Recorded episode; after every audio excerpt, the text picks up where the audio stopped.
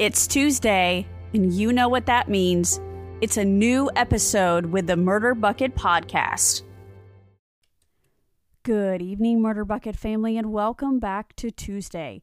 We are catching up tonight with a true crime news corner episode because we were not able to do it for May or June. We aren't going to be doing our week slash weekend recap tonight as I don't really have anything interesting to tell you guys. Life has just been super ordinary and nothing interesting has happened. I do have some upcoming information to share with you, as there will not be an episode coming out on August 1st, as I'm going to be at the beach. We are going on a family trip with my dad and his wife and their kids, and my brother and his wife and their kids. So I'm going to be relaxing instead of putting out an episode. Gonna have my toes in the sand, possibly an adult beverage, chilling by the ocean, and just having a fantastic time. So, anyways, let's go ahead and get started with tonight's episode. And we have True Crime News Corner. News Corner. News Corner. The bodies of Jeanette Mayo, 59, Holly Guess, 35, Riley Allen, 17, Michael Mayo, 15, and Tiffany Guess, 13, were among seven bodies that were found at a rural Oklahoma property during a search for two missing teens and a convicted sex offender. Ivy Webster, 14, and Brittany Brewer, 16, were also found. Their bodies were found during a search near the town of Henrietta. Ivy and Brittany were reported seen traveling with the convicted sex offender when they went missing. A gunman killed one person and injured four others in a mass shooting in an Atlanta medical center waiting room. The suspect was apprehended following an hour long manhunt. Texas police have identified 34 year old George Alvarez as a driver who plowed into a group of people near a migrant shelter. Eight people died and 10 others were injured.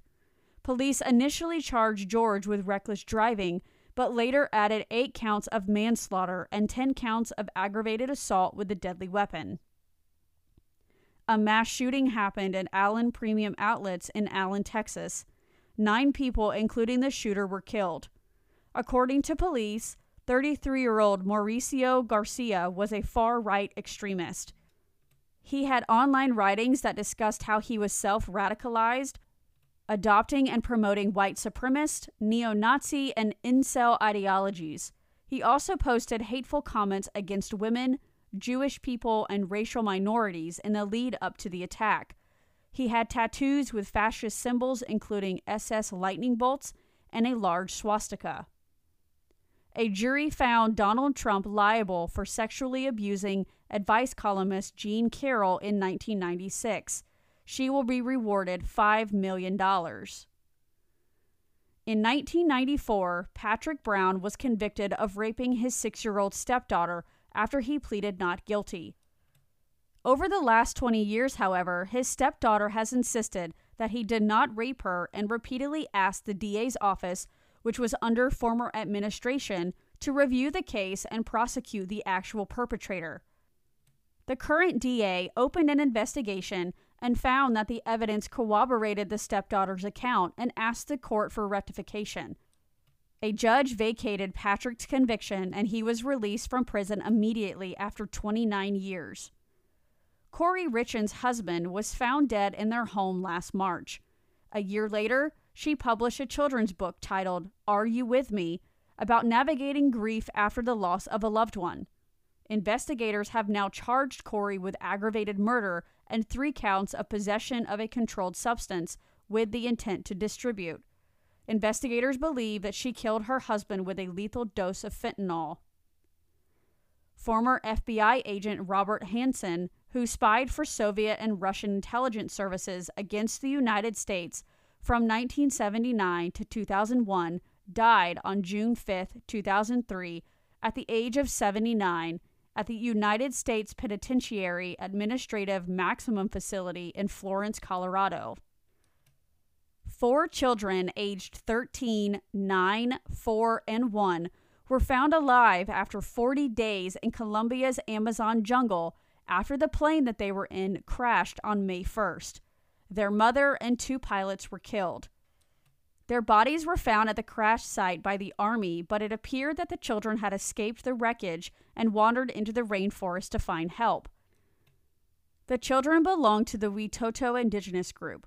The siblings' grandmother stated in an article, I am very grateful, and to Mother Earth as well, that they were set free. A New York grand jury indicted former U.S. Marine Daniel Penny in connection with the subway chokehold death of Jordan Neely. He was initially charged last month with second degree manslaughter over the train incident. Fifteen people were killed in Manitoba, Canada, after a semi trailer truck hit a small bus that was carrying a group of senior citizens on their way to an outing at a casino. Ten other people were treated at a nearby hospital. A 30 year old American man is still in custody after he pushed two U.S. tourists off of a bridge in Germany, leaving one dead and another injured. The suspect began attacking the younger woman. This is when the older woman came to her aid and was then choked by the suspect and pushed. The suspect then attempted to sexually assault the younger woman before pushing her. The younger woman died from her injuries. Chad Dorman has been charged with three counts of aggravated murder after deputies found him at the scene of a triple homicide at his home. He allegedly lined up his three young sons, aged three, four, and seven, and then executed them with a rifle. This was a planned attack. All three boys were found shot and unresponsive in the family's yard. Hunter Biden has been charged with federal offenses related to his tax and business dealings. He has agreed to plead guilty to two misdemeanor offenses related to his filing of federal income taxes. He is also charged with a felony firearm offense for which he agreed to enter a pretrial diversion agreement that allows him to avoid prosecution. Daniel Joseph Rodriguez of Fontana, California, was convicted of conspiracy and obstruction of an official proceeding, obstruction of justice, and assaulting a law enforcement officer with a deadly or dangerous weapon during the January 6th attack. He was sentenced to 12 and a half years in prison. In addition to his prison sentence, U.S. District Court Judge Amy Berman Jackson ordered another 36 months of supervised release and for Rodriguez to pay $2,000 in restitution to the architect of the Capitol and $96,927 to the Metropolitan Police Department for damages to Officer Michael Fanone.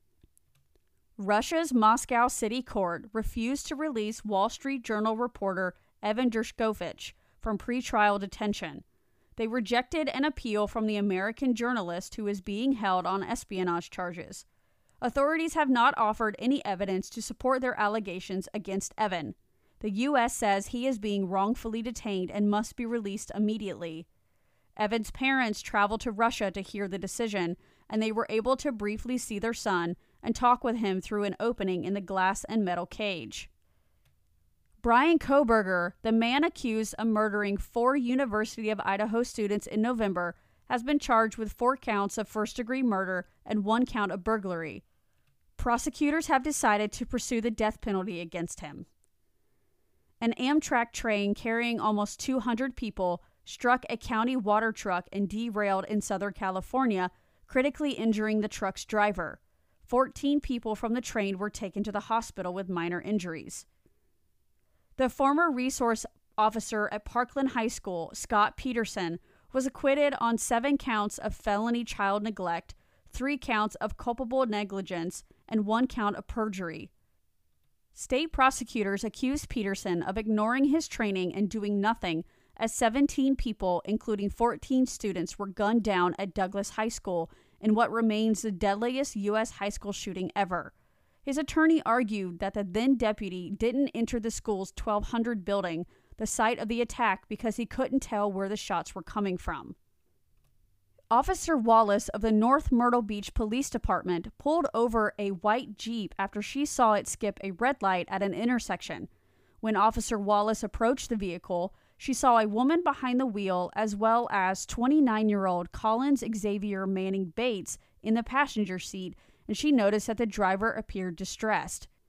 When Collins wasn't looking at the driver, The female silently mouthed, Help me, repeatedly to the police officer. It turns out that Collins had shot someone just 30 minutes prior. He was detained on charges of attempted murder, kidnapping, unlawful possession of a weapon, illegal possession of firearms and ammunition, and possession of a weapon during a violent crime. Just a week after Lori Vallow was convicted in Idaho of first degree murder in the deaths of her 16 year old daughter and 7 year old son, the Idaho mom has also been charged with conspiracy to commit another murder.